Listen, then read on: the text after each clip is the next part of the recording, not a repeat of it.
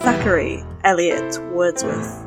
To us, they're the almost untouchable authors of classic literature. But to their contemporaries, well, that's another matter altogether.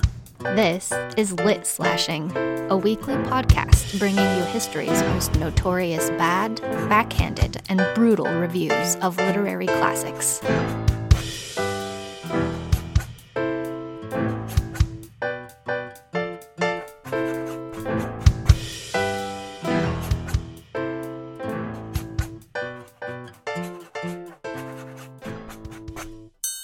I'm Dr. Courtney Floyd. And I'm Dr. Eleanor Dunville. William Wilkie Collins was born on January 8, 1824, and died on the 23rd of September 1889. He was an English novelist and playwright known for The Woman in White and The Moonstone, and the latter has been called the first modern English detective novel. Okay, for this episode, I've chosen a selection of items from The American Socialist devoted to the enlargement and perfection of home concerning Wilkie Collins's book Fallen Leaves. The first of these notes was published on January 16, 1879, under the banner of Socialistic Notes. Wilkie Collins, in his novel The Fallen Leaves, now passing through the numbers of Frank Leslie's Illustrated Weekly, introduces as one of his characters Claude Amelius Goldenheart, a young man of 21 years who claims to be a member of the Primitive Christian Socialists at Tadmor Community, State of Illinois, and on his way with the approval of the community to London to see life. We shall read with interest all that Mr. Collins has to say about the community of primitive Christian socialists. We thus far have only the merest glimpse, and that tells us that at the community everybody is taught to be courteous to everybody, the finical French names are not there in favour, that the communists have unlimited confidence in their system of education, and that they hate Kant. Not a bad beginning, Mr. Collins. So there's a full length article that they uh, follow this up with. And then on the 6th of February, we get this second socialistic note included. Wilkie Collins' new novel, The Fallen Leaves, grows less socialistic as it progresses. Short and sweet.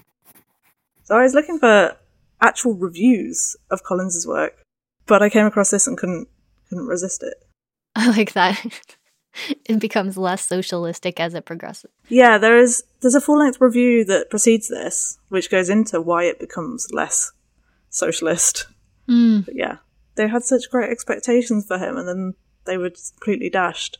Wilkie Collins disappointing the socialists since 1824. and it's really funny because there are reviews of this same novel in other um, publications that are clearly much less socialist that really take issue with the fact that it is at least a little bit socialist. So since 1869, it's been really difficult to get the. Uh, since 1879, rather. There's been that issue of not being socialist enough for some and being too socialist for the mainstream. Isn't that just the way? it is the way. This is Lit Slashing Pod, where um, you might not ever be socialist enough, but you might always be too socialist at the same time. Share the love the wealth, the love by leaving us reviews and telling your friends about us on social media. And review us with your feelings about Das Kapital, because that's socialist. I don't know. you can you can add us on Twitter at lit slashing pod and find us on our website at www.litslashing.carrd.co.